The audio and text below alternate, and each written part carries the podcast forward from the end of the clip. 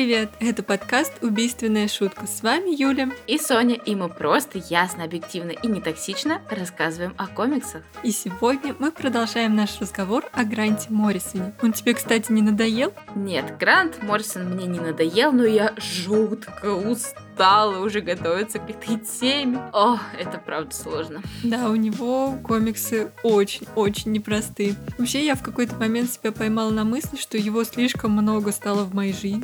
Гранта Моррисона. И переключилась на чтение второго тома Трансметрополитена, который наконец-то доехал до магазинов. Правда, в самом начале февраля, хотя я ждала его еще с начала января. Ну, я все прекрасно понимаю, праздники, пандемия, мороз, снег, чего только не было. Но когда обещают и не держат слово, это так обидно. Ты уже успела купить трансмет?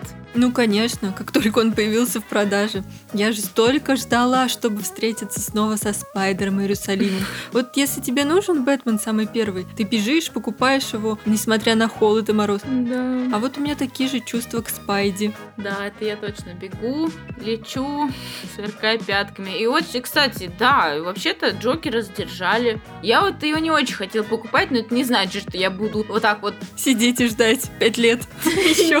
Нет, это не значит, что я буду снисходительно к таким непростительным ошибкам. Это что такое? Я такой скандал учиню. Где Джокер? Почему он вообще, он должен был выйти раньше Трансметрополитена? Где он? Азбука, алло, прием. Если вы задержите Константина, ну все, все, ребята, все. Ничего я вам не сделаю, но я буду в жутком просто негодовании. Нельзя заставлять людей столько ждать. Константина, нет. Да, мы уже, кстати, Константина, по-моему, перед перенесли. Это все из-за вас.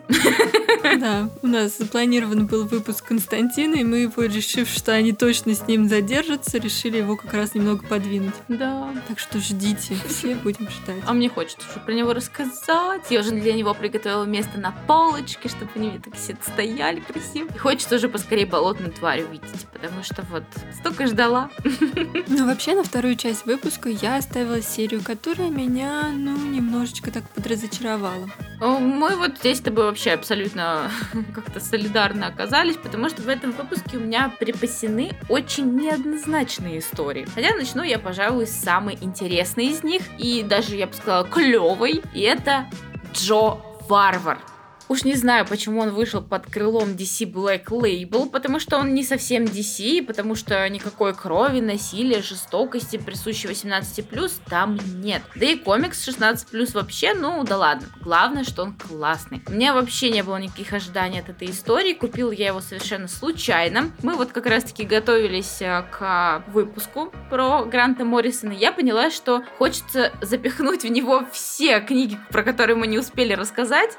Ну их оказалось так много, что я такая листала сайт магазина комикс-шопа и вижу Джо Варвар. Такая, Шон Мерфи, класс, думаю, любимый мой Шон Мерфи, мой художник любимый. А потом смотрю Грант Моррисон, я такая, не поняла, почему я не знала про эту историю, где я была всю эту жизнь, почему? Еще и Black Label DC, такая, думаю, очень странно, ничего мне не понятно, я беру. В общем, и так у меня и появилась эта книга, я вообще прочитала ее буквально вчера, то есть за, за даже меньше, чем 24 часа до нашего выпуска. И я могу сказать, что вообще не прогадала, потому что история какая-то прям необычная и прикольная. Начинается история в машине мамы юного Джо, которая везет сына на экскурсию на воинское кладбище. Тут же мы понимаем, что, во-первых, парень любит рисовать, во-вторых, он часто уходит в себя, и в-третьих, он болен сахарным диабетом, а у мамы какие-то проблемы с их домом, которые она едет решать.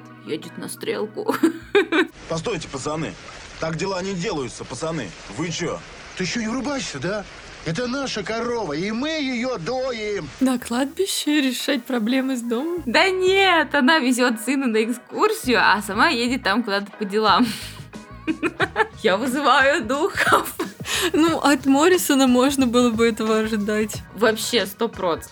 Оказывается, на воинском кладбище, где проходит эта экскурсия, похоронен и отец Джо, сержант Джозеф Мэнсон который трагически погиб при исполнении обязанностей, потому что спас там какого-то из своих товарищей от взрыва снаряда или мины, что-то такое. Парню не по себе, и он находит утешение в тихом рисовании под деревом, которое нарушают задиралы из класса. Они отбирают у него шоколадку. Ну вот, как бы забрали шоколадку, да и ладно, купить новую, но нет. При определенном типе сахарного диабета постоянно необходимо отслеживать и поддерживать уровень инсулина в норме. И именно эта шоколадка необходима Джо, чтобы его не накрыло приступом гипогликемии. Он возвращается домой, все еще голодный, и, находясь в плохом настроении, отправляется в свое убежище спокойствия, в свою уютную комнату под крышей третьего этажа, где его уже ждет верный друг крыса Джек. Но не проходит и пяти минут, как парню становится плохо, а сознание уносит его в странный мир, где Джо, умирающий мальчик из пророчества,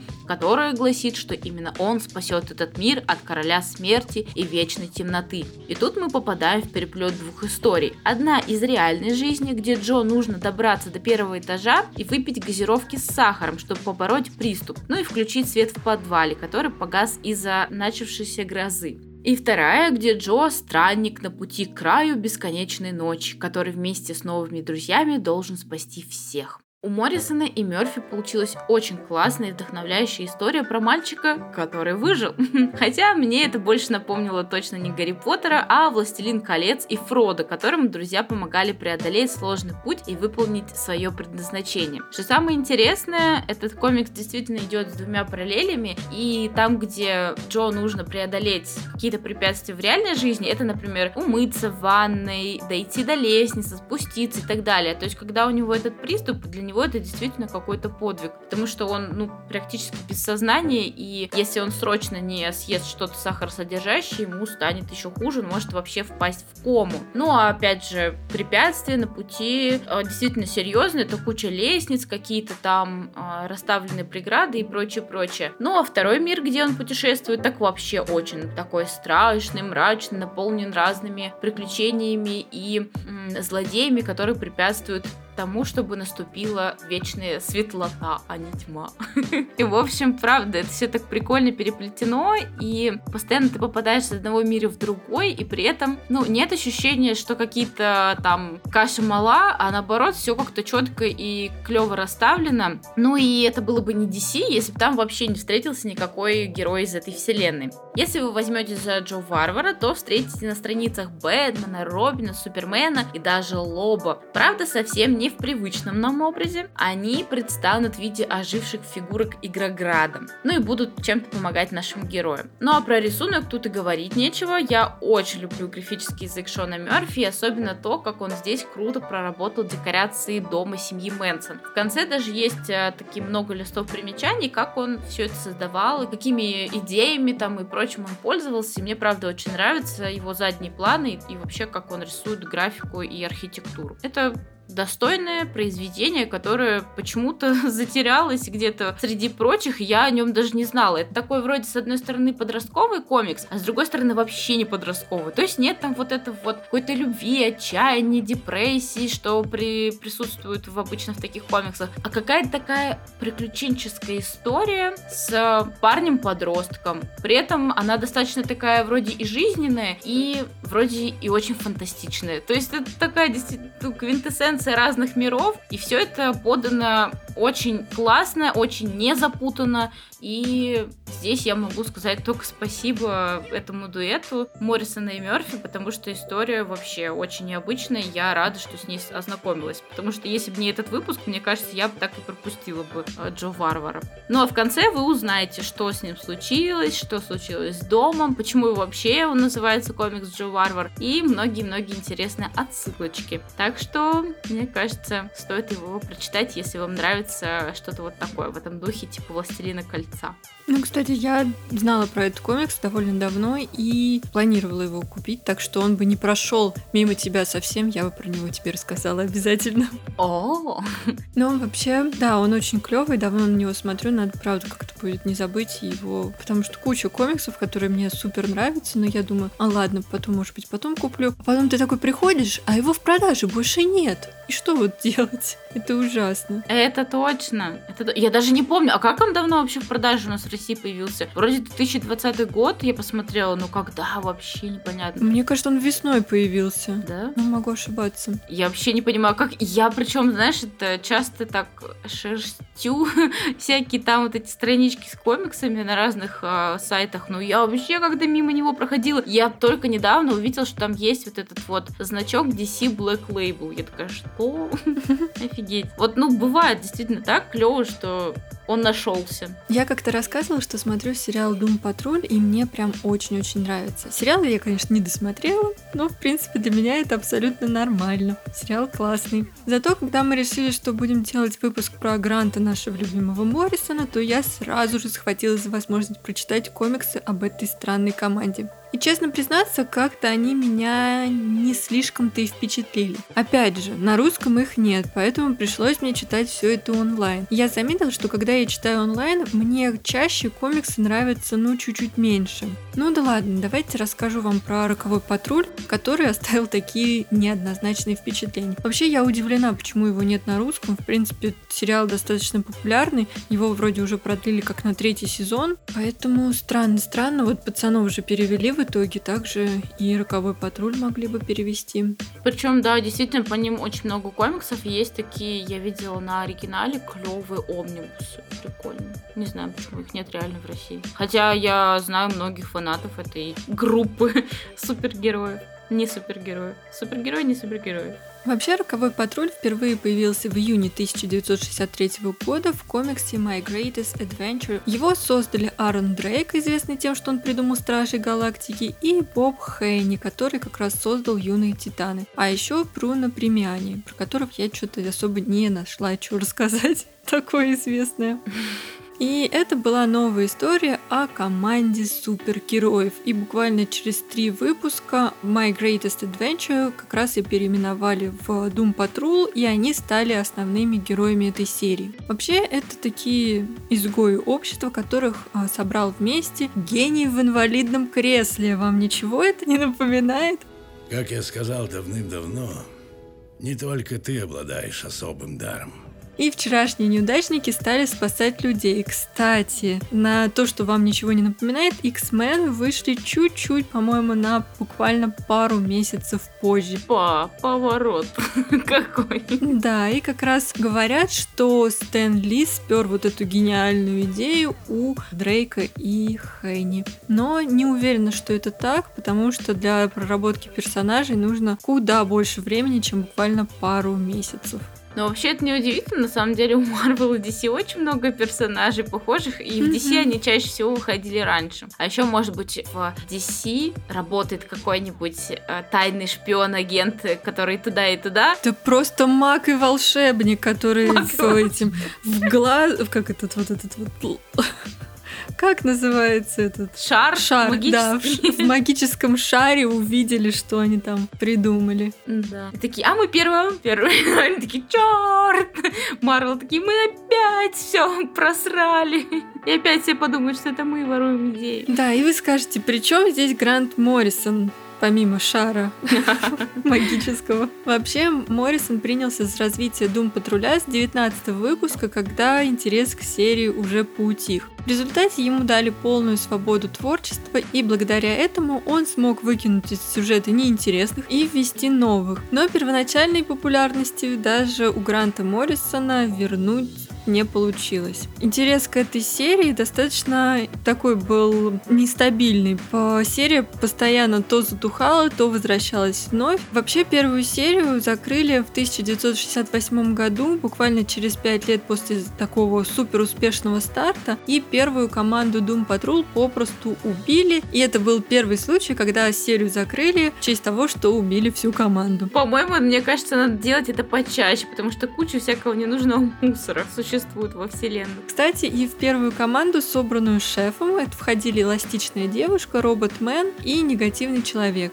Но уже в 1977 году самых странных героев решили возродить. Пол Куперберг большой фанат оригинальной серии комиксов, он тогда объединился с художником Джо Стейтоном, и они создали новую команду с тем же названием. В этот раз организатором этой команды стала Цельси, это жена шефа. Она спаслась от нападений Иммортуса, ну и как раз собрала команду, среди которых был Джошуа Клейн, ветеран Вьетнама, более известный как Буря, Валентина Восток, женщина, русская космонавт. Она случайно заполучила себе силы негативного человека и стала, собственно, негативной женщиной. И Роботмен наш любимый, которого мозг опять спасли, бедняжечка, а тело заменили на новое. Но опять что-то пошло не так, и героев опять убили, чтобы возродить и убить еще раз. Как раз в одних из таких убили, возродили, убили, возродили, за серию принялся как раз Грант Моррисон. И Моррисона, в принципе-то, большей части интересовал именно внутренний мир героев. И в эту серию он как раз смог принести тонкий психологизм и всякие различные девиации. И это, конечно, значительно отличает его серию от привычной нам супергероики. И как раз это все очень сильно отразилось на комиксе. Как раз герои тут активно рефлексируют, страдают. И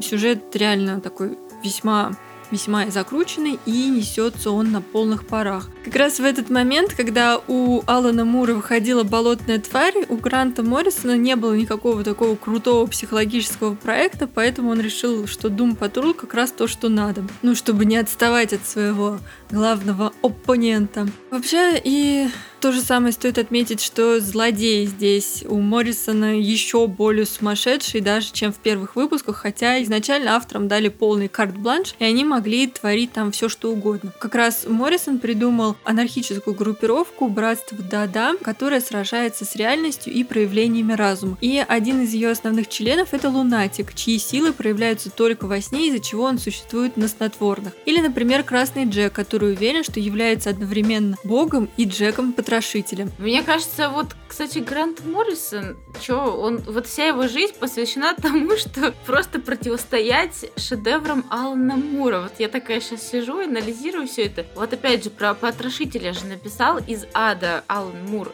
И что делает? Грант Моррисон вводит что-то похожее в свои комиксы. Ох, Грант Моррисон, что ж он тебя так зацепил-то, этот Алан Мур? Красный Джек, как раз который одновременно бог и Джек-потрошитель, живет в доме без окон и издевается над бабочками. Именно Моррисон придумал сюжет, по которому оригинальный состав патруля обязан своим появлением шеф. Как раз он подстроил все несчастные случаи, чтобы делать из очень эгоистичных и, в принципе, успешных людей таких неполноценных героев и перетащить их на свою сторону борьбы со злом. Еще Моррисону, кстати, принадлежит идея с улицы Дэнни, которую вы точно-точно видели в сериале. И вообще, сериал, в принципе, основан как раз на выпусках именно Моррисона. Также он ввел в сюжет безумную Джейн. Это девушка, внутри которой уживаются очень-очень много личностей. Я не помню, больше 40, кажется. И она как раз и стала моей любимой героиней и в сериале, и в комиксе. Да, мне, кстати, тоже в сериале понравилось. Хотя в сериале мне она даже понравилась, наверное, больше. Стоит отметить, что комикс очень типичный для комиксов тех лет. И по стилю рисунка, и по сюжету, хотя Моррисон, конечно, и добавляет туда глубины и какого-то дополнительных вот этих вот всяких отсылок э, каких-то вот этих смыслов дополнительных и рефлексию героев, но в принципе это достаточно такой стандартный супергеройский сюжет. Всего из-под пера Моррисона вышло 44 выпуска, но именно стройного сквозного сюжета в них нет. Это как бы набор отдельных историй, которые могут занимать один или несколько выпусков. И каждый раз Моррисон как бы концентрировался на чем-то совершенно новом. Это, конечно, с одной стороны очень классно и интересно, потому что позволяет автору раскрыть повествование совершенно по-новому, раскрывать новых героев, как-то это все показывать, но при этом немного сбивает и не создается какой-то вот цельной картинки. Мне кажется, кажется, еще в этом вину, в том, что мне не так сильно понравилось комикс, как я ожидала, именно то, что я читала его в электронке. Потому что истории немного сбитые и как будто получается не так связаны. Если бы это реально выходило как отдельная книга, мне кажется, это было бы намного интереснее. Также можно было бы как-то собрать их в истории, и было бы какое-то более цельные и классные впечатления. Опять же, очень сильно не хватало примечаний и вот всяких доп. материалов, которые есть в печатных вариантах. Вообще, после Моррисона серию продолжила Рэйчел Поллок, но недолго, потому что серию опять прикрыли, чтобы вернуть в 2001 году. Сценарист Джон Акруди пошел проверенным путем, опять убил всех предыдущих героев, и опять же 22 выпуска, низкий интерес читателей и довольно стандартные истории вызвали, как обычно, закрытие. Ну, просто, я не знаю, бедный комикс, вот, серьезно. Потому что в 2004 году его опять открыли, это был Джон Бирн, он попытался перезапустить серию с нуля, что самой собой принято было не очень хорошо, потому что он полностью решил отказаться от наследия Моррисона. Поэтому фанаты этого реально не одобрили, потому что комиксы Моррисона считаются именно расцветом серии «Рокового патруля», поэтому вот такой отказ от его наследия просто послужил приговором серии, потому что 18 выпуск стал последним, и команду опять-таки стерли с лица земли уже с помощью бесконечного кризиса. Это как раз очередной глобальный кроссовер, который подчистил такие основные ненужные хвосты. В 2009 году снова роковой патруль запустили. Это был роковой патруль Кита Гиффина, ветерана индустрии и очень талантливого писателя, но и он не справился. 22 выпуска и конец. Просто мне так жалко эту серию уже. Вообще последняя на сегодня попытка датируется в 2016 году. За сценарий отдувался Джерард Уэй. Ого!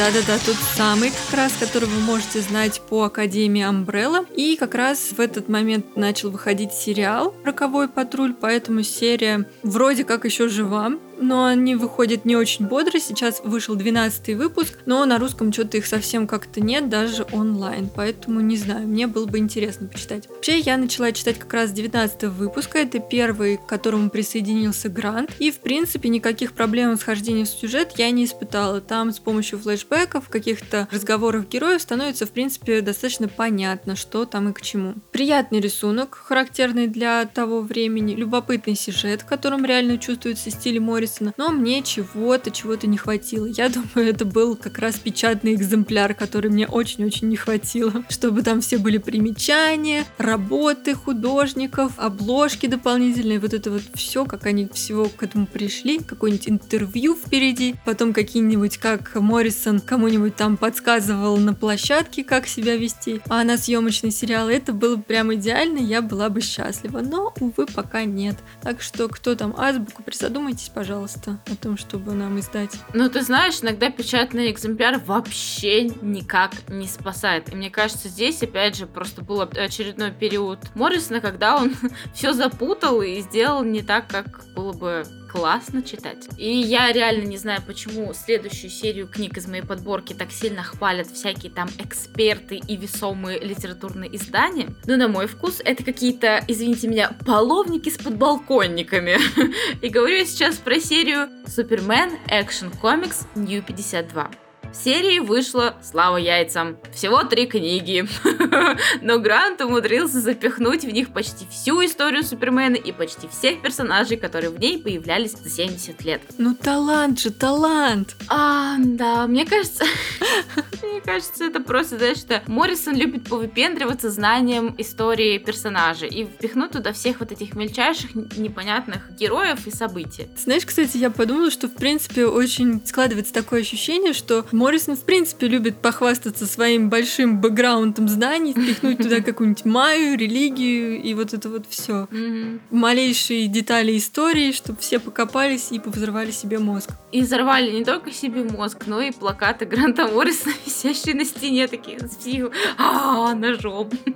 Ну, вообще, пока я не начала рассказывать про сам комикс, я хотела рассказать об интересном факте, который всплыл при чтении этой серии. Оказывается, существует проклятие проклятие Супермена. И это не то, когда написал про него один классный комикс, а остальные оказываются просто ужасны. А сейчас я имею в виду городскую легенду. О, клево. Обожаю городские легенды. О. Так получилось, что многих людей, участвовавших в создании истории про Супермена, поражали несчастье. Джордж Ривз, актер, игравший Супермена в телесериале 50-х годов, покончил жизнь самоубийством. А Кристофер Рив, исполнитель той же роли в фильмах Донора и Лестера, был парализован в результате несчастного случая. Эффекту проклятия также приписывают быстрый закат карьеры братьев Флейшер, создавших классические мультфильмы про Супермена в 40-е и печальную судьбу самих создателей Супермена Джерри Сигела и Джо Шустера. Авторы легендарного героя на протяжении 10 лет пытались добиться признания и компенсации за работу над персонажем, приносящим правообладателям миллионы, которые, к сожалению, проходят мимо них. Ну и как раз таки наш гость Данил как-то уже упоминал, что Джо Шустер, художник, нарисовавший Супермена, очень сильно испортил зрение, работая над комиксами о нем. Шустеру даже пришлось оставить карьеру художника. Я люблю такие легенды, вот, поэтому решила вас с ним познакомить. Но вообще, вся история с Суперменом и вообще New 52 началась с Flashpoint. Флэш из-за своего эгоизма и желания спасти маму переписала историю вселенной DC и таким образом перезапустились 52 линии героев, которые назвали New 52, ну или Новый 52, если дословно и на русском. Первая книга про Супермена начинается вполне даже неплохо и многообещающе. Молодой Супс, уже с красным плащом, но пока еще в джинсах и футболке, врывается на званый ужин, как он их называет, крыс с деньгами и пушками. И хватает мистера Глен Моргана, который, по его словам, должен исповедаться в своих грязных грехах. Улетая прочь, Супс э, успевает пощеголять своей пулей непробиваемостью перед копами, которые уже, конечно же, собрались там вокруг и требуют, чтобы он отпустил несчастного этого Глен Моргана. Глен Морган клянется, что он совершал всякие плохие убийства, и тут решил все это всем все рассказать, чтобы его посадили. Важно, что пока Кларк вершит все это правосудие, мы все время замечаем маленького мужичка в очках, который со злобной ухмылочкой появляется с разными репликами союзниками. Пока мы еще не знаем, но именно вокруг него и его хитрого плана крутится весь сюжет Нью 52 Супермена. Это злобный винт Викс из пятого измерения. Если к мистеру Мкси пыталку я уже давно привыкла, потому что он часто появляется в комиксах, то вот этот винт Викс вообще какой-то непроизносимый персонаж. И в пятом измерении они там все такие. Вот если честно, я не знаю, как дальше рассказывать вам сюжет, потому что займет не меньше пяти часов. События у Моррисона скачут как в чехарде, и он здесь особо вообще не заморачивается с тем, чтобы хоть как-то соединить их вместе. Ощущение, будто в момент создания серии у Гранта мысль шла в миллион раз быстрее, чем его рука, и он вообще успел как-то урывками все это написать и сдал в печать просто. В общем, по мере сюжета Супермен обрастает новыми навыками, костюмом, союзниками и врагами. Он также работает журналистом, но пока не в Daily Planet, а в Star. Дружит с Джимми Ольсоном и является объектом объектом ненависти Лекса Лютера. Ну, конечно же, как можно было не добавить лысого злодея туда?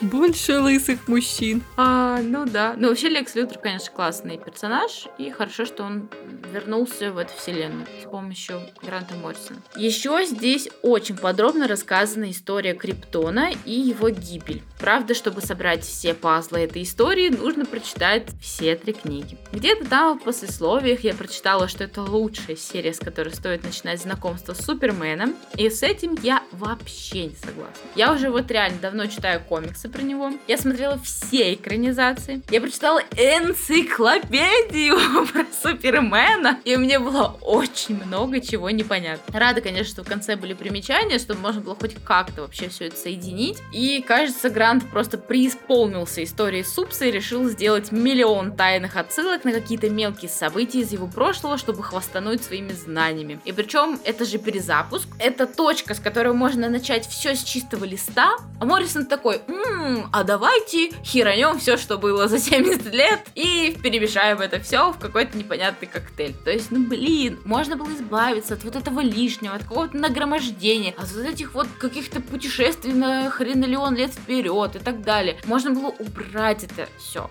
и сделать персонажа более понятным, логичным. Ты что, это же не это же Грант Моррисон. Ну вот Ты его с кем-то путаешь. Понятно и логично, это не Грант Моррисон. Да он туда даже темнокожего Супермена Кальвина Эллиса с Земли 23 туда добавил. Но просто если бы еще было какое-то понятное объяснение этому. Но нет, он просто вообще там появился, типа просто чтобы был. И вот мы же очень современное общество. И все такое. Ну, блин, объясни ты хоть зачем он появляется. То он такой, о, я тут появляюсь. И непонятно, он то ли в этой же вселенной существует, то ли ли он где-то там. Понятно, что он другой земли, не с той же, с которой находится сейчас Супермен. Ну, блин, вообще это такой пипец. Я... О, я вообще... Это я, я не могу вам ее точно порекомендовать как история для знакомства с этим персонажем. Вам нужно прочитать все, что вы знаете, все, что есть про Супермена, и только потом к этому всему приступать. И вообще лучше почитайте Супермен все звезды, который в тысячу раз понятнее и интереснее. Я очень рада закончить Суперменом Нью 52, потому что я дочитывала уже третью книгу прям через силу. Хотя, может, когда-то я сяду перечитывать и решу, что это лучшее, что случалось с Суперменом. Кто знает. Это после того, как надо принять запрещенные вещества, чтобы быть с Моррисоном на одной волне. Да. Итак, у нас рубрика «Что почитать и посмотреть вместо самоубийства?». Не знаю, поможет ли это вам от самоубийства, если прочитаете Нью-52. Да, ужас. Лучше тогда Супермен все звезды, он как раз уже кого-то спас. Хотела у тебя, кстати, спросить, любишь ли ты сериал «Доктор Кто»? Вообще смотрела его? Я не смотрела весь сериал. Если... О, это, не, мне кажется, вообще невозможно. Не, ну почему? Есть же там тру-фанаты, они знают каждую серию, то есть такое. Я вот вообще не очень погружена в эту вселенную, но я смотрела некоторые части, особенно мне нравятся те, которые с этим, с Дэвидом Теннантом. Мне нравятся вот эти все серии, я их почти все даже смотрела, но так как доктора там меняются, и там было много новых уже серий и все такое, я вообще как бы немножко далека, но Тардис вне конкуренции перед всеми. Да, это точно. Я, кстати, тоже не очень хорошо знакома со всей этой историей, но немножко вам про нее расскажу. Вообще, я обожаю 11 доктора, это Мэтт Смит. Я смотрела с ним все, все серии, хотя под конец там уже, знаете, такой пошел более повторяющийся, что ли, сюжет, и был, в принципе, похоже. Но начало я просто обожаю. Как раз с 12-13 доктором тоже начинала смотреть, но как-то что-то мне не очень зашел. Вообще, Доктор Кто это культовый британский научно-фантастический телесериал. Выпускала его телекомпания BBC. Он рассказывает о загадочном путешественнике во времени, который известен как Доктор, который вместе со своими спутниками исследует время, пространство, решает различные проблемы и, конечно, борется со злом и несправедливостью. Оригинальный сериал шел с 1963 года по 1989. В 1996 году вышел телевизионный фильм «Доктор Кто», который должен был стать пилотной серией сериала продолжения, но плохие рейтинги в Америке сорвали этот план.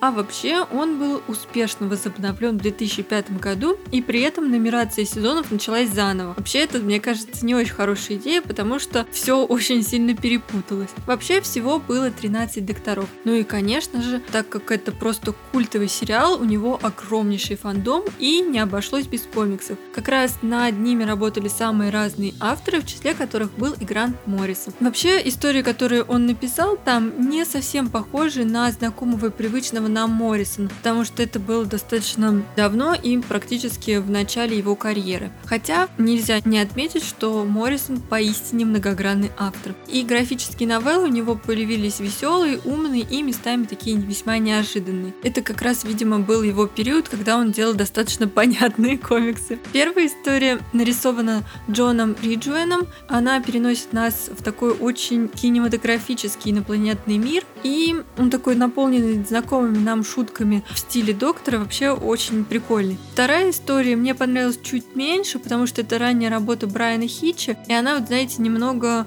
можно сказать, такая грубоватая, что ли, по сравнению с его современными работами, но при этом выглядит весьма, весьма и весьма интересно. Вообще, это очень типичная история о приключениях доктора Кто. Не обязательно быть фанатом, чтобы получить от них удовольствие, потому что они, в принципе, достаточно понятные. Вот доктор, вот Тардис, вот все его знакомые спутники. Но, в принципе, фанатам она обязательно понравится, я уверена. Опять же, боль просто моего сегодняшнего всего и прошлого выпуска это то, что на русском она опять же в печатном виде не выходила. Очень-очень жаль. Классная история. Кстати, они выходили не так давно, в 2018 году. Их перепечатывали в очень-очень прикольных обложках как раз э, в США. И могли бы и у нас их перевыпустить. Истории реально классные. Сейчас они воспринимаются такие, как очень ламповые, в таком ретро-стиле. И думаю, любителей таких ретро-милых комиксов у нас очень много. И думаю, они бы встретились и зашли бы очень-очень хорошо.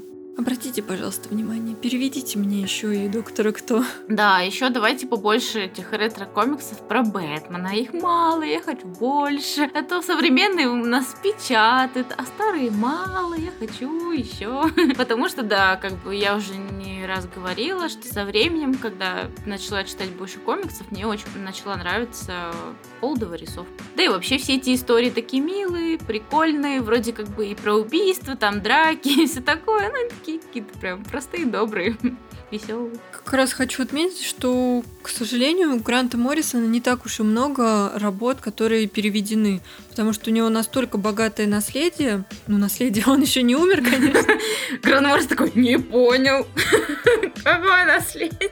Я и собираюсь умирать. Вообще у него очень-очень много написанных классных историй, но, к сожалению, не все они пока вышли. Понадеемся, что конечно, они еще появятся. Но мы вам про столько уже рассказали, еще вот эти два выпуска мы охватили, мне кажется, вот... Читать Моррисона и не перечитать. Но это реально... Уже почти все. Нет, еще у него столько. Библиография просто стремится в какую-то бесконечность. Бесконечность не предел. Бесконечность спал пинка! Еще у него же новые постоянно выходят серии, в отличие от Мура, он как раз комиксы и не забросил. Молодец. Уважаю его за это. А то некоторые вон сказали, что комикс всякая фигня. Да, я Муру это не могу простить, если честно. Поэтому я очень уважаю его талант, но я не понимаю, почему он так резко бросил все. Ну, с другой стороны, как бы вкусы меняются, но опять же, это же не значит, что нужно взять и перечеркнуть многолетнюю работу и назвать это все бестолковщиной. Вот. Ну, а про бестолковщину, если говорить, то у меня сегодня отдельная рубрика такая э, стороночки под названием «Убийственные нерекомендации». И это комикс, естественно, Гранта Моррисона «Чудо-женщина. Земля 1». Я прям ждала, ждала этот момент, когда ты о ней расскажешь. Да, да. Мне кажется, все ждали, потому что я такая, О! меня прям будоражила вся эта история. В общем, в 2000 году издательство Marvel Ого.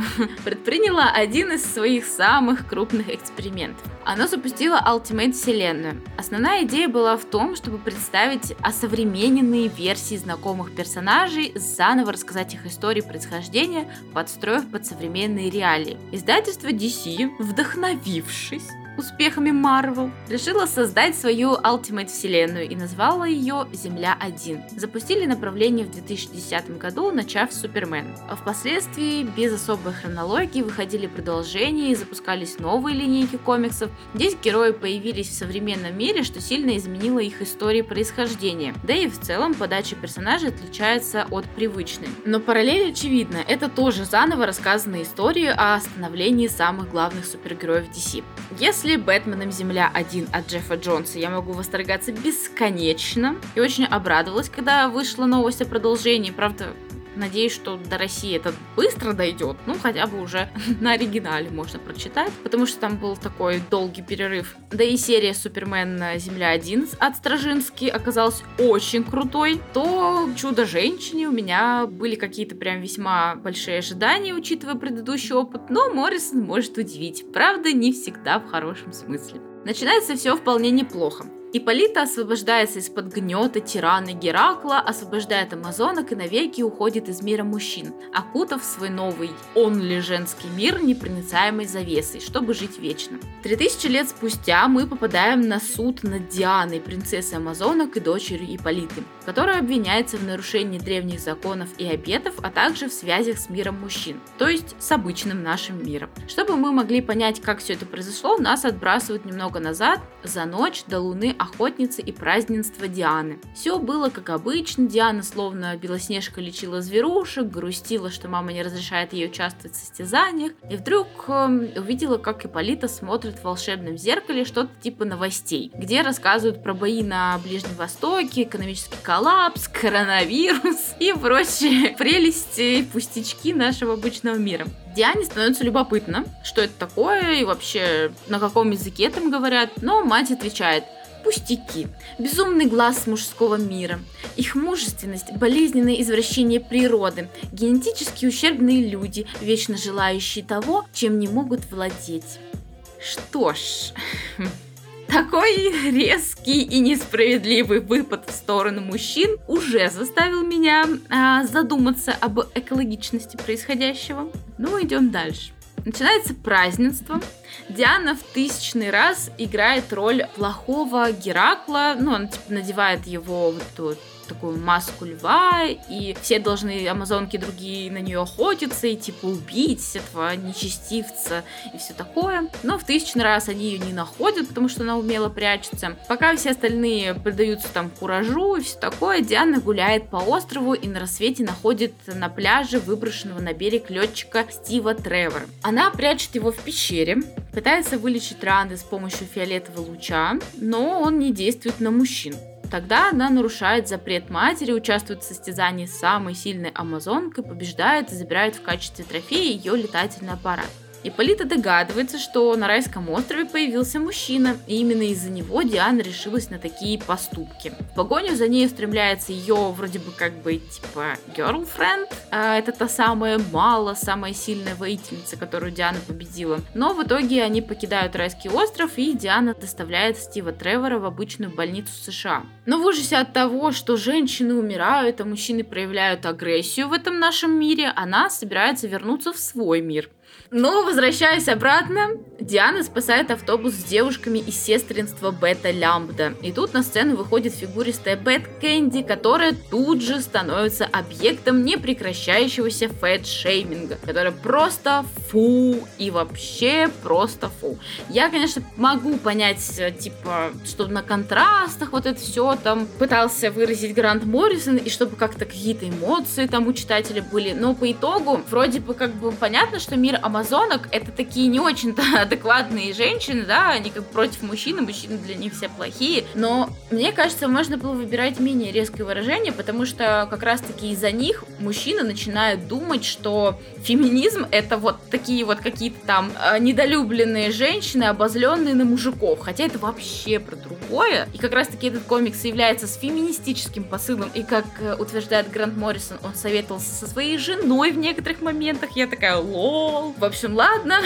Все мне это очень непонятно, потому что как бы такое ощущение, будто бы он влез туда, где он вообще не разбирается. И преподнес этот комикс с той как раз-таки стороны вот этих вот глупых и вредящих э, стереотипов, что феминизм это вот такое вот все, что фэтшейминг это типа норм, и вообще вот это все. Нет, это не норм и не ок, и феминизм это вообще про другое, это про равенство. И тут мне, например, стало даже жалко, что на мужиков тут так ополчаются, и вообще их тут поносят как могут. Но я надеюсь, что с дальнейшим как-то персонажи развиваются и перестают быть такими конченными в этой истории. Но, если честно, я, ну, как бы и закончилось это все не так уж и ужасно, но вот неприятный осадок у меня от всей этой истории остался. Продолжать читать эту серию я пока не хочу, хотя в оригинале продолжение есть. Ну, говорят, там тоже немножко все странно. Так что Грант Моррисон персонаж такой достаточно очень неоднозначный. У него есть как очень классные комиксы, которые хочется просто на них молиться, как и странные и очень непонятные, запутанные и даже в каком-то ключе негативные комиксы, как в принципе в жизни и бывает. Это вот, знаешь, Грант, творчество Гранта Моррисона это реальная жизнь, которая то тебя поднимает на вершину успеха, счастья любви, то дает тебе леща и окунает в полное дерьмо. Поэтому выбирайте сами, какие истории вам больше по душе. Ну, а наше скромное, скажем так, субъективное мнение вы уже услышали в этих двух выпусках. Спасибо большое, что были с нами. Да, и спасибо, что дослушали выпуск до конца. Уже в следующую среду вас ждет новый выпуск об одном очень интересном герое. Я бы даже сказала, это будет выпуск про ран Джеффа Джонса про одного классного героя. И это не Бэтмен. Уху! Поэтому подписывайтесь, чтобы не пропустить. Мы всегда рады вашим комментариям и оценкам в тех приложениях, где вы нас слушаете. Мы благодарны, когда вы отмечаете наш подкаст в сторис, рады вашим комментариям в Инстаграме, а также мы есть ВКонтакте, Ютубе, Телеграме и Твиттере. И найти нас очень легко. Набирайте в поисковике подкаст «Убийственная шутка». И вот мы уже здесь. Все вам расскажем, покажем и сделаем анонсы выпусков с картинами картиночками. В общем, до встречи в следующем выпуске. Всем пока! пока!